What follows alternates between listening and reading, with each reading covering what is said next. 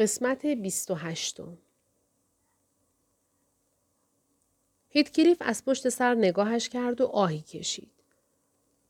بدون آنکه متوجه باشد من آنجا ایستادم زیر لب گفت فایده ندارد که خودم را به نفهمیدن بزنم. هر وقت که می‌خواهم شباهتی به پدرش در قیافش پیدا کنم برعکس می شود و قیافه کاترین را می بینم. لعنتی عجب شباهتی به کاترین دارد. نمی‌توانم زیاد به قیافش نگاه کنم. سرش را انداخت پایین و غرق در فکر وارد اتاق شد. ناراحتی و استرابی در قیافش دیده می‌شد که من قبلا ندیده بودم. لاغرتر هم شده بود. عروسش همین که از پنجره او را دیده بود بلند شده بود و رفته بود آشپزخانه و فقط من مانده بودم توی اتاق. سلام کردم. در جوابم گفت آقای لاکوود خوشحالم که می‌بینم از خانه زده اید بیرون. البته تا حدودی به خاطر خودم خوشحالم. فکر نمی کنم در این برهود بتوانم به آسانی جای شما را پر کنم. تا حالا چند بار از خودم پرسیدم چه چیزی شما را به این حوالی کشانده؟ در جواب گفتم متاسفانه بیخود و بی جهت آقا. خیال برم داشته بود. حالا هم خیال برم داشته از اینجا بروم. هفته آینده راه میافتم طرف لندن. باید به شما اطلاع بدهم که هیچ مایل نیستم بیشتر از همین یک سالی که قرار گذاشته بودیم تراشگراس گرینش را در اجارم نگه دارم. راستش دیگر نمی‌خواهم آنجا زندگی کنم. گفت عجب پس حوصلهتان سر رفته که از دنیا پرت افتاده اید. بله؟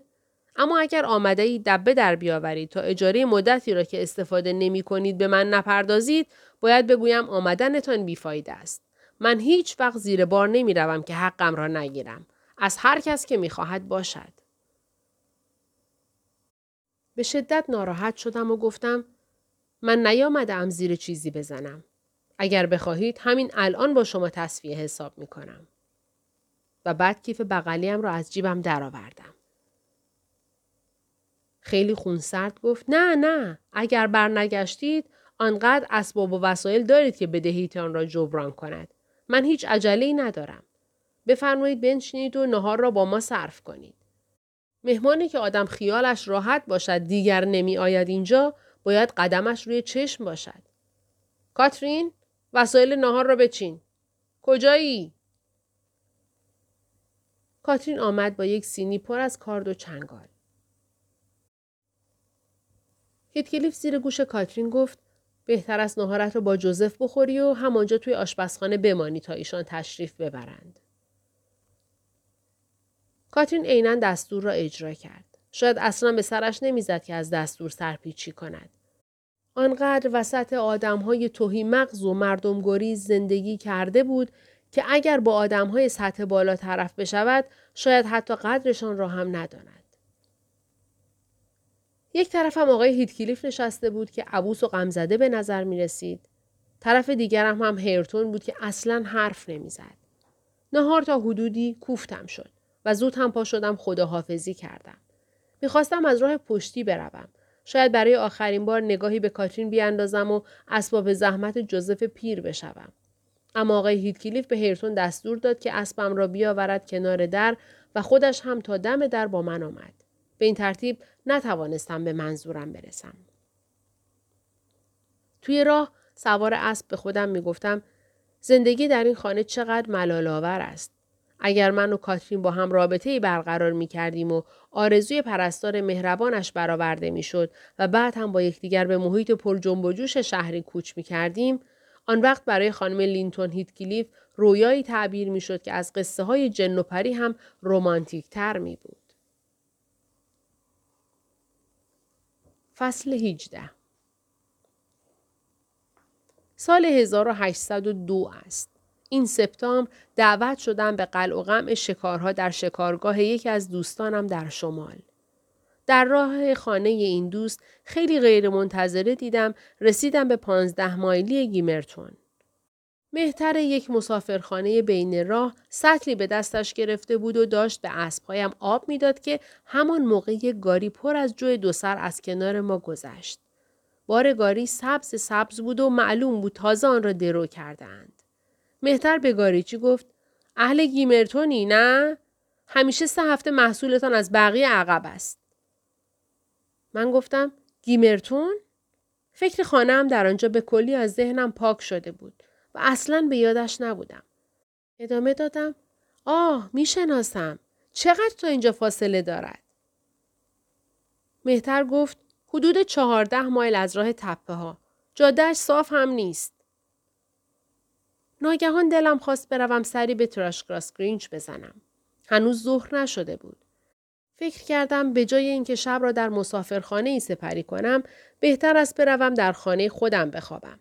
تازه می توانستم خیلی راحت یک روز را اختصاص بدهم به حل و فصل کردن کارها با صاحب خانم تا مجبور نباشم باز هم یک روزی برای همین کارها برگردم به این حوالی. کمی استراحت کردم و به خدمتکارم گفتم پرسجو کند راه دهکده کدام است. بالاخره بعد از اینکه اسبهای ما حسابی خسته شدند بعد از دو سه ساعت رسیدیم به گیمرتون. خدمتکارم را گذاشتم همانجا بماند و خودم تک و تنها راه دره را در پیش گرفتم. کلیسای کهنه کهنه تر به نظر می رسید و گورستان خلوت هم خلوت تر. گوسفندی را دیدم که داشت علفهای کوتاه روی قبرها را می‌خورد. هوا دلپذیر بود و گرم اما برای سفر کردن زیادی گرم بود. با این حال گرما باعث نمی‌شد من از تماشای منظره های بالا و پایین در لذت نبرم. اگر حول و حوش ماه اوت این منظره ها را می دیدم حتما وسوسه می شدم که یک ماه در این جای خلوت اتراق کنم. این دره های وسط تپه ها و این افت و خیزها و موج برداشتنهای بوتزار که آن همه در زمستان غمانگیز بودند حالا در تابستان چقدر دلفریب می نمودند. قبل از غروب به گرینچ رسیدم و در زدم. با دیدن حلقه دود باریک و کبودی که از دودکش آشپزخانه بلند می‌شد فکر کردم لابد ساکنان خانه به قسمت پشت امارت رفتند که صدای در را نمیشنوند اسبم را به طرف حیات راندم زیر تاق ایوان دختر نه یا ده ساله نشسته بود و چیزی می بافت و پیرزنی هم تکیه داده بود به نردبان تاشوی اسبها و بیخیال از همه جا چپق می کشید. از پیرزن پرسیدم خانم دین خانه است؟ گفت خانم دین؟ نه اینجا زندگی نمی کند. آنجاست در هایتس. پرسیدم پس شما مسئول امور اینجا هستید؟ گفت بله من نگهداری می کنم. گفتم بسیار خوب من آقای لاکوود هستم ارباب این خانه با این اوضاع آیا اتاق آماده ای هست که من بروم توی آن می‌خواهم امشب را اینجا سر کنم با تعجب گفت شمایید ارباب؟ عجب کسی خبر نداشت که شما دارید میایید. میبایست خبر می‌دادید. اینجا هیچ چیزش تمیز و مرتب نیست. هیچ چیز هم نداریم. چپقش را انداخت پایین و دوید توی منزل. دخترکم دنبالش. من هم رفتم تو. بلافاصله دیدم که نه تنها پیرزن راست می‌گفته بلکه من با ظاهر شدن غیر منتظرم انگار هوش و حواس رو هم از کلش پراندم و دست با چش کردم. به او گفتم آرام باشد. می‌روم کمی قدم بزنم اما وقتی برمیگردم باید یک گوشه اتاق نشیمن را مرتب کند که بتوانم بنشینم غذا بخورم. همینطور یک اتاق خواب که بتوانم در آن بخوابم. احتیاجی هم به رفت و روب و گردگیری نیست. فقط باید آتش بخاری را تیز کند و ملافه های تمیز و مرتب برایم بگذارد.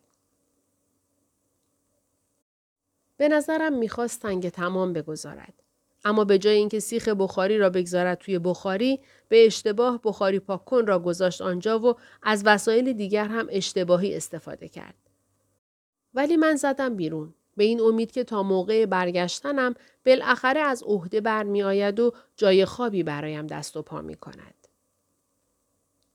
می‌خواستم پیاده بروم وادرینگ هایتس اما همین که از حیات عبور کردم فکری به سرم زد و برگشتم. از پیرزن پرسیدم اوضاع هایتس رو به راه هست؟ گفت تا جایی که من خبر دارم بله و با یک ظرف زغال داغ تونتون رفت طرف بخاری. خواستم از او بپرسم چرا خانم دین از گرینچ رفته اما با آن عجله که داشت نمی‌شد معطلش کرد. برگشتم و زدم بیرون. سلانه سلانه راه افتادم. خورشید غروب از پشت سرم میتابید و روشنایی ملایم ماه که بالا می آمد روبرویم بود. نور خورشید داشت رنگ می باخت و نور ماه داشت روشنایی بیشتری پیدا می کرد. از پارک گذشتم و سربالایی جاده فرعی سنگلاخی را در پیش گرفتم که به خانه آقای هیتکلیف منتهی می شد. موقعی که چشمم خانه را دید، از نور روز فقط پرتو زرد ضعیفی در آسمان غرب باقی مانده بود. اما در نور ماه تک تک سنگ های راه و تک تک علف ها و برگ ها را می دیدم. لازم نبود از دروازه بالا بروم یا حتی در بزنم. چون همین که دست به دروازه زدم خیلی راحت باز شد. فکر کردم چقدر اوضاع فرق کرده. متوجه یک فرق دیگر هم شدم.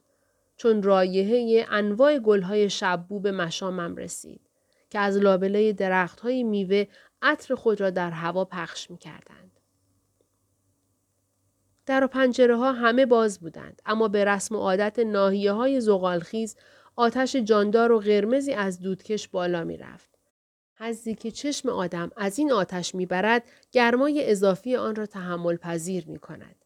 با این حال وادرینگ هایتس آنقدر بزرگ است که ساکنانش جای کافی دارند و می توانند از این گرمای اضافی در امان بمانند.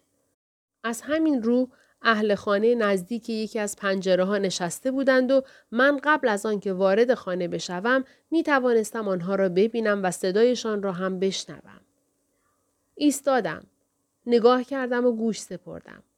اما کم کم نوعی حس کنجکاوی و حسادت به سراغم آمد. صدای نرم و ملیحی شنیدم که می گفت برعکس دفعه سوم است که می‌گویم. ای پسر تنبل دیگر نمی‌گویم. یاد بگیر وگرنه گوشت را می‌کشم. صدای دیگری جوابش را داد که بم بود اما ملایم. خب باشد برعکس. حالا مرا ببوس چون خوب یاد گرفتم. نه یک بار همهش را صحیح بخوان بدون غلط؟ صدای مردانه شروع کرد به خواندن. جوانی بود با سر و وضع آبرومندانه که پشت میزی نشسته بود و کتابی را باز کرده بود. چهره جذابش از شادی می درخشید و نگاه بیتابش مدام از روی کتاب برمیگشت به دست ظریف و سفیدی که روی شانهاش بود. و هر بار که جوان حواسش از کتاب پرت می‌شد آن دست ظریف و سفید سیلی ملایمی به صورت او می‌زد. صاحب دست پشت سر جوان ایستاده بود. هر بار که خم می‌شد تا نکته ای را توضیح بدهد زلف روشن و براغش با موهای خرمایی مرد جوان در میآمیخت و چهره دختر خوشبختانه مرد جوان صورت او را نمی‌دید وگرنه نمی توانست همانطور سر جای خود بنشیند. اما من چهره دختر را می دیدم و لبم را می گزیدم. زمانی بخت احتمالیم را به باد داده بودم و حالا دیگر کاری از دستم بر نمی آمد. جز خیره شدن به زیبایش که مثل نیشتر به جانم فرو می رفت.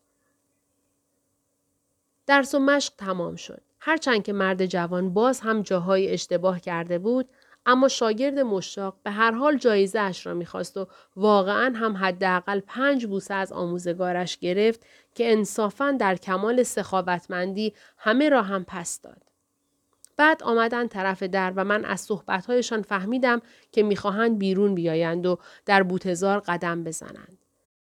فکر کردم اگر آن لحظه وجود مزاحم خودم را در آنجا به رخ بکشم هرتون ارنشا اگر به زبان هم نیاورد توی دلش مرا نفرین می کند و میفرستد به مخوفترین سوراخ های جهنم سوزان. به خاطر همین احساس خفت و مزاحمت زود دور زدم تا پناه ببرم به آشپزخانه. اینجا هم در باز بود. کنار در دوست قدیمیم نلیدین نشسته بود. خیاطی می کرد و آواز می خواند.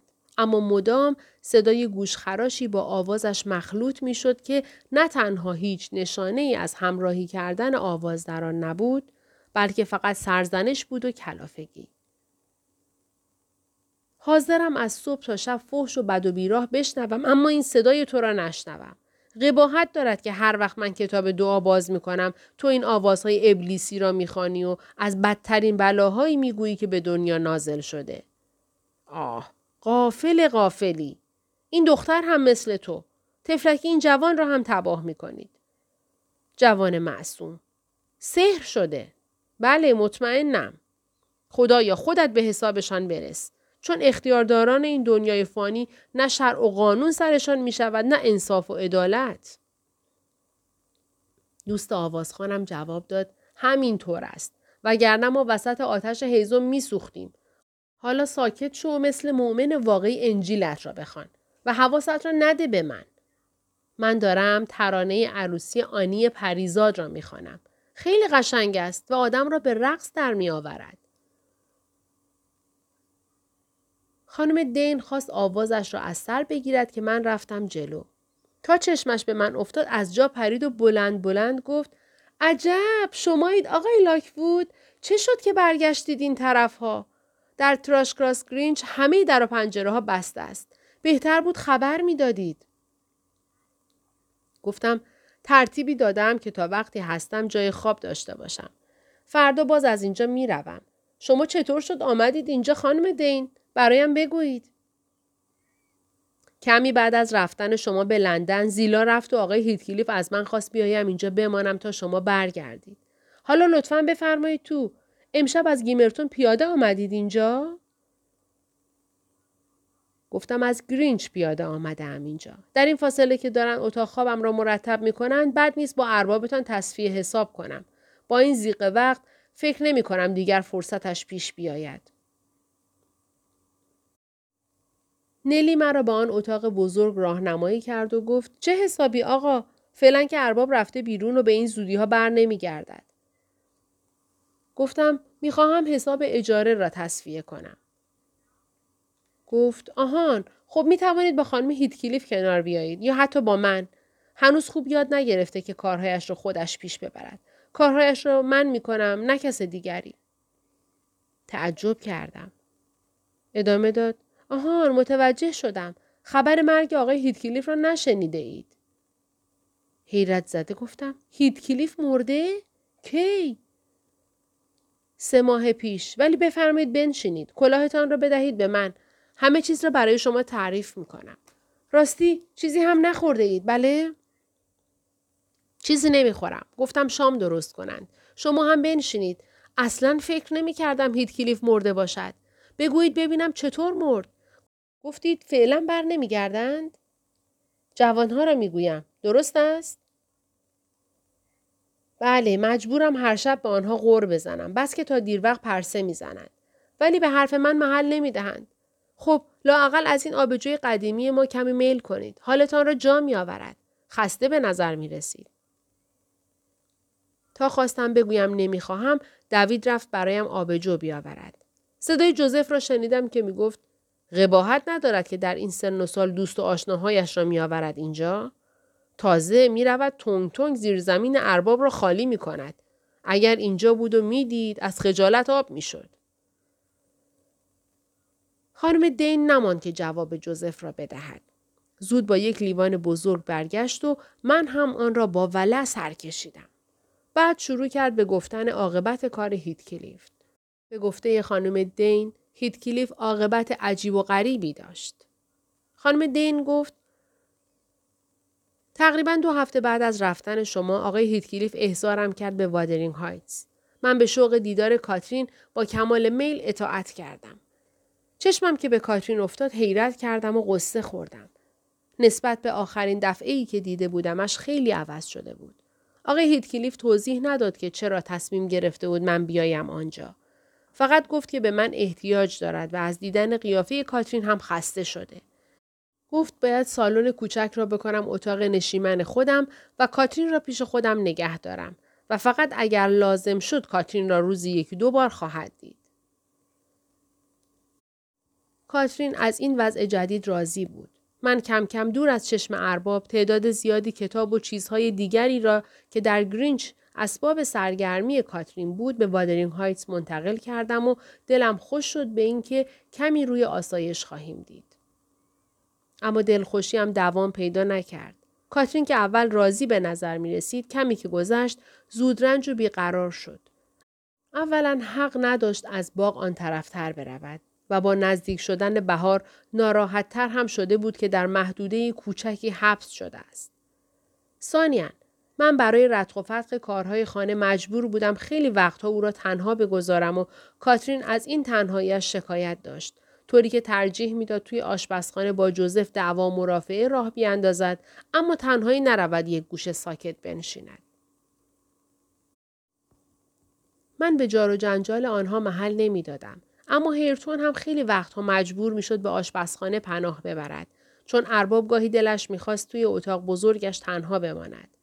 اوایل تا سر و کله هرتون توی آشپزخانه پیدا می‌شد کاترین می‌رفت بیرون یا بی سر و صدا می آمد در کارها به من کمک می کرد و خلاصه نه به او محل می گذاشت و نه با او حرف می زد. هیرتون هم البته همیشه اونوق و ساکت بود. اما بعد از مدتی رفتار کاترین عوض شد. دیگر از هیرتون فرار نمی کرد. شروع کرد با او حرف زدن. به خاطر بیسوادیش دستش میانداخت و از بیکاری و بتالتش انتقاد می کرد. می گفت تعجب می کند چطور این زندگی را تحمل می کند و شبها مدام می نشیند به آتش بخاری خیره می شود و چرت می زند. یک بار به من گفت مثل سگ است نه آلن؟ یا مثل اسب گاری مگر نه؟ کارش را می کند، غذایش را می خورد و می خوابد. همین. عجب روح خالی و مرده ای دارد. آی هرتون تو اصلا هیچ وقت خواب می بینی؟ اگر می بینی چه می بینی؟ ولی چه فایده؟ تو که نمی توانی با من حرف بزنی. بعد خیره شد به هرتون. اما هرتون نه دهان باز می کرد نه سرش را بلند می کرد. کاترین ادامه داد. نکند همین الان دارد خواب می بیند. شانهش را عین ماده سگمان جونو تکان می دهد. از او بپرس آلن؟ گفتم اگر آقای هرتون را اذیت کنی می رود به ارباب می گوید که تو را بفرستد طبقه بالا. هرتون نه تنها شانه اش را تکان داده بود بلکه انگشتهایش را هم گره کرده بود. انگار که بخواهد مشت بکوبد. یک شب دیگر هم کاترین به من گفت می‌دانم که چرا هرتون موقعی که من توی آشپزخانه هم حرف نمی‌زند. میترسد به او بخندم. آلن تو نظرت چیست؟ زمانی خودش می‌خواست با سواد بشود. اما چون من مسخرش کرده بودم کتابهایش را سوزاند و از خیر باسواد شدن گذشت. عقلش کم نبود؟ گفتم تو بد جنسی نکرده بودی؟ به من جواب بده. گفت شاید اما تصور نمی کردم اینقدر بی فکر باشد. آی هرتون اگر کتاب به تو بدهم الان می‌گیری؟ بفرما این کتاب. کتابی را که دستش بود داد به هرتون. اما هرتون کتاب را پرت کرد و به کاترین گفت اگر دست از سرش بر ندارد گردنش را خورد می کند. کاترین گفت بسیار خوب میگذارمش اینجا توی کشوی میز من دیگر بروم بخوابم. زیر گوشم گفت که حواسم باشد ببینم هرتون سراغ کتاب می رود یا نه. بعد رفت. اما هرتون اصلا اعتنا نکرد. صبح که کاترین را دیدم این را به او گفتم. خیلی ناراحت شد. متوجه شدم که دلش برای هرتون می سوزد و از بتالت و بداخمیش ناراحت است. وجدانش ناراحت بود از اینکه مقصر بود و باعث شده بود هرتون از باسواد شدن منصرف بشود. واقعا هم کاری کرده بود که هرتون از خیر کتاب و سواد بگذرد. ولی کاترین فکرش رفته بود به اینکه آن جراحت را درمان کند. موقعی که من لباسها را اتو می کردم یا کارهای دیگری می کردم که توی سالن ما نمی‌شد کرد چون می بایست جای ثابتی بنشینم بله در این مواقع کتاب های جذابی دستش می گرفت و با صدای بلند برایم می خاند. اگر هیرتون حضور داشت کاترین معمولا به قسمت های پرکشش که می رسید مکس می کرد و دیگر نمی خاند. اما کتاب را همانطور باز می گذاشت و رها می کرد. بارها همین کار را کرد اما هرتون مثل قاطر چموشی بود که از جایش تکان نمی‌خورد. جای آنکه طعمه کاترین را بقاپد اگر هوا بارانی بود میآمد مینشست پیش جوزف. مثل دو تا آدم کوکی می نشستند کنار بخاری یکی چپ یکی راست. جوزف خوشبختانه گوشش آنقدر سنگین بود که حرفهای کاترین را که به نظرش مزخرف بودند نمیشنید. هیرتون هم حسابی سعی می‌کرد به حرفهای کاترین اعتنا نشان ندهد. غروب هایی که هوا خوب بود، هیرتون می‌رفت بیابانگردی و شکار و کاترین دهن دره می کرد و آه می کشید و سعی می کرد مرا به حرف بیاورد. اما همین که شروع می کردم به حرف زدن می دوید توی حیات یا باغ. آخر سر هم گریه می کرد و می گفت از زندگی خسته شده و زندگیش بیهوده و بیفایده است. آقای هیتکلیف که رقبتش به جمع کمتر و کمتر می‌شد عملا دیگر ارنشا را به اتاق خود راه نمی‌داد. اوایل ماه مارس حادثه ای برای هرتون پیش آمد که مجبور شد چند روز بی حرکت بماند توی آشپزخانه. موقعی که تنهایی رفته بود روی تپه ها تفنگش در رفته بود. تیزی تفنگ فرو رفت به بازویش و تا خودش را برساند خانه کلی خون از او رفته بود. خلاصه مجبور شد قناعت کند به نشستن کنار بخاری و استراحت کردن تا حالش بهتر بشود و باز هم شبگردی هایش را از سر بگیرد. خب بودن هرتون برای کاترین مفید بود. بیش از پیش از اتاق طبقه بالایش گریزان شد. مرا مجبور می کرد در آشپزخانه مشغول کاری بشوم تا خودش هم به بهانه کمک کردن به من بیاید آنجا. روز دوشنبه بعد از عید پاک جوزف با چند تا گاو رفت به بازار گیمرتون. بعد از ظهر که شد توی آشپزخانه مشغول مرتب کردن ملافه ها شدم. ارنشا مثل همیشه اخمو و دمق نشسته بود کنار دودکش بخاری و خانم کوچولوی من هم برای آنکه وقت بیکاریش را پر کند به نقش و نگار کشیدن روی بخار شیشه های پنجره مشغول شد. گاهی طاقتش تمام می شد و می‌زد زیر آواز. چیزهای هم زیر لب می گفت.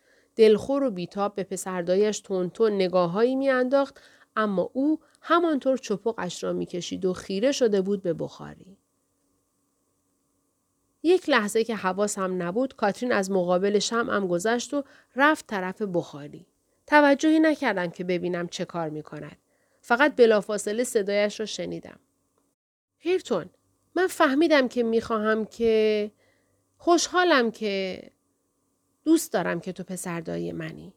منتها کاش اینقدر با من بد نبودی و معدب می شدی. هرتون جوابی نداد.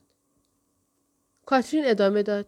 هرتون هرتون هرتون میشنوی هرتون کاملا خسمانه قرید برو گم شو کاترین گفت بگذار این چپق را بردارم و با احتیاط دستش را دراز کرد و چپق هرتون را از دهانش برداشت. تا بخواهد چپق را پس بگیرد کاترین آن را شکسته بود و انداخته بود توی آتش. هرتون بد و بیراهی نصار کاترین کرد و چپق دیگری برداشت. کاترین با صدای بلندی گفت صبر کن اول به حرفم گوش کن. با این دودهایی که می‌خورد به صورتم نمی‌توانم حرف بزنم. هرتون با غضب جواب داد برو به جهنم. دست از سرم بردار کاترین که دست بردار نبود گفت نه دست از سرت بر نمیدارم نمی‌دانم چه کار باید بکنم تا تو به حرف بیایی لج کرده ای که نفهمی وقتی می‌گویم خنگی منظوری ندارم منظورم این نیست که از تو بدم میآید. بیا هرتون تو باید به حرفم توجه کنی. تو پسردایی منی. باید مرا از خودت بدانی. هرتون جواب داد هیچ کاری با تو ندارم. نه با خودت، نه با غرور مزخرفت، نه با دوز و کلک های مسخره لعنتیت. حاضرم با کله بروم جهنم اما چشمم دیگر به تو نیفتد. برو از جلو چشمم دور شو. زود زود. کاترین اخم کرد و برگشت لب پنجره. لبش را گاز می گرفت و سعی داشت با زمزمه کردن آهنگی جلوی بغز خودش را بگیرد. چون هر لحظه ممکن بود بغزش بترکد.